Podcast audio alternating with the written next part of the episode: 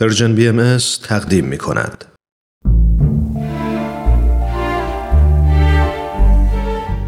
آفتاب بینش.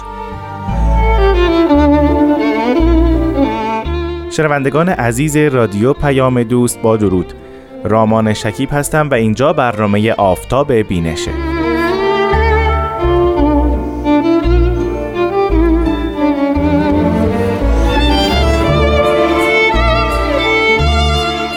ما در برنامه آفتاب بینش تلاش می‌کنیم کتاب های باهایی رو به شما عزیزان معرفی کنیم. کتاب هایی که شاید به علت فقدان امکان برای چاپ اونها در بعضی از کشورها نتونه به راحتی به دست همه مخاطبان برسه.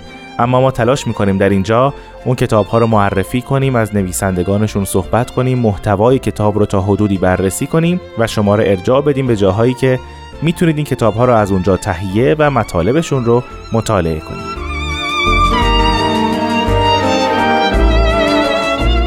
ما در دو برنامه گذشته در مورد یکی از آثار حضرت عبدالبها فرزند ارشد حضرت بهاءالله و جانشین ایشون صحبت کردیم. این اثر نامش بود رساله سیاسیه. اما متاسفانه در دو بخش گذشته نتونستیم توضیحات رو به اتمام برسونیم.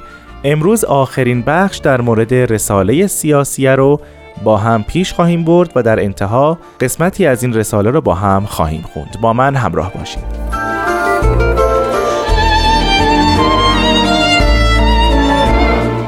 اما همونطور که پیش از این گفته شد حضرت عبدالبها دوم ضابط رو برای جامعه انسانی در نظر می‌گیرند. اولش قوه سیاسیه بود که توضیحاتی در موردش در طی رساله سیاسی ذکر می‌کنن و دومی قوه دینیه. حضرت عبدالبها در مورد دین و علمای دین ذکر می‌کنند که کلا این گروه و این قوه وظیفه غیر از قوه سیاسیه داره و اون تربیت قلوب و ارواح تعدیل اخلاقه.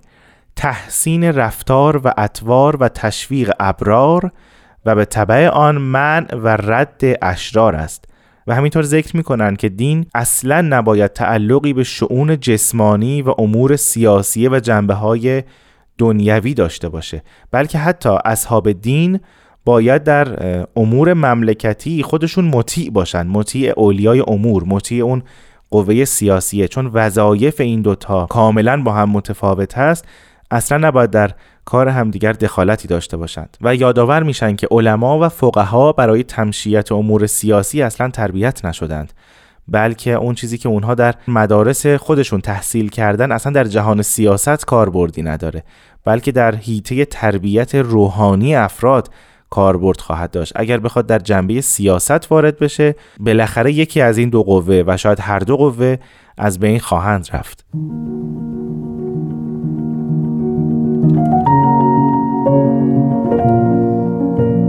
برای نمونه در رساله سیاسیه حضرت عبدالبها این مطلب رو ذکر می‌کنن که هر وقت علمای دین مبین و ارکان شرع متین در عالم سیاسی مدخلی جستند و رایی زدند و تدبیری نمودند تشتیت شمل موحدین شد و تفریق جمع مؤمنین گشت. نائره فساد برافروخت و نیر آن اناد جهانی را بسوخت. مملکت تاراج و تالان شد و رعیت اسیر و دستگیر اوانان. انتها. در اثبات این ادعا حضرت عبدالبها کارنامه ای ذکر می کنند از اعمال علما چه از زمان دوره ظهور حضرت مسیح تا همین تاریخ معاصر مملکت ایران و نشون میدن که هر موقع این دو قوه با هم یکی شدند و در کار هم دخالتی کردند مملکت ویران شد و ضررهای بسیار به مردمان رسید. اما در مقابلش حضرت عبدالبها میفرمایند که همه علمای دین رو نباید یکسان مورد قضاوت قرار داد چرا که در بین آنها دانایان پاک دل و جان که رحمت یزدانند و موهبت رحمان نیز فراوانند. از لحاظ شاید بگیم عقلی همین قضیه قابل اثبات هست که قوه سیاسیه کاربردش در بین اجتماع و عموم مردم هست و رتق و فتق ظاهر یک اجتماع رو انجام میده. اما قوه دینیه کارش پیشبرد روح انسانی است کارش تربیت و تعلیم روحانی افراد هست که این دو قوه به کمک هم و به موازات هم می‌تونن باعث پیشبرد یک جامعه بشن. هرگاه یکی از اونها تعطیل شد و یا در کار دیگری دخالت کرد اون جامعه رو به ازمهلال گذاشت و مصیبات ناگواری برای اون جامعه رخ داد.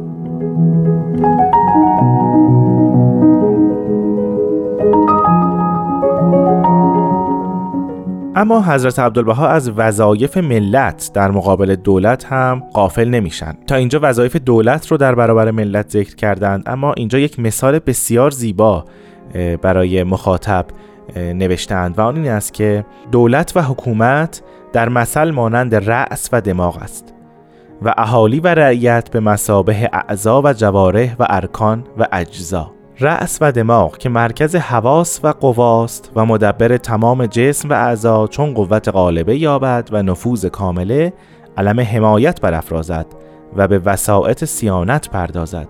تدبیر هوایج ضروریه کند و تمهید نواتج و نتایج مستحسنه و جمیع توابع و جواره در مهد آسایش و نهایت آرامش به کمال آرایش بیاسایند و اگر در نفوذش فتوری حاصل شود و قوتش قصوری ملک بدن ویران گردد و کشور تن بی امن و امان و هزار گونه آفت مستولی شود و سعادت و آسایش جمیع اجزا مختل گردد.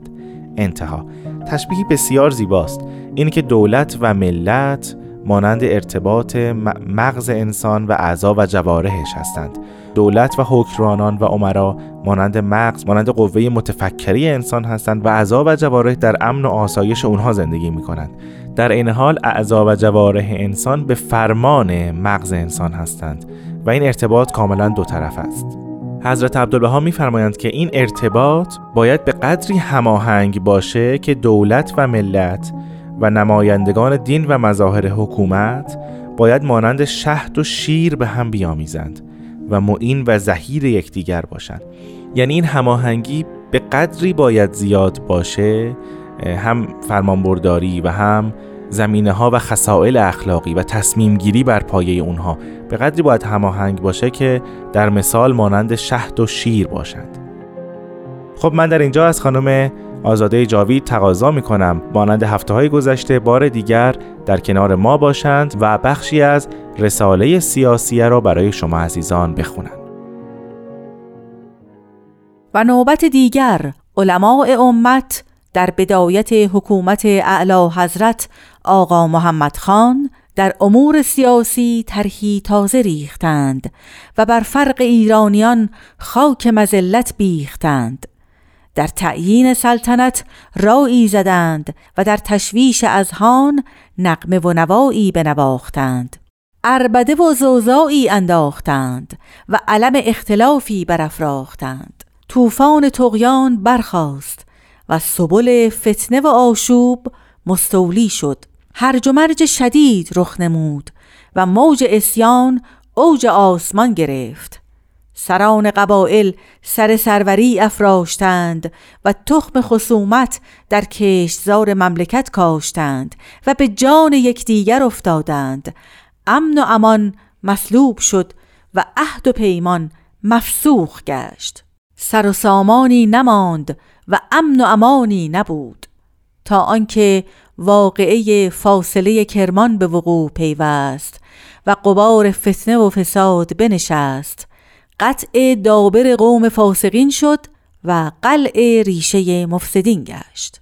واقعی سالسه در زمان خاقان مخفور بود که پیشوایان باز زلزله و ولوله انداختند و علم منحوس برافراختند و ساز جهاد با روس ساختند و با تبل و دهل قطع سبل نمودند تا به حدود و سقور رسیدند.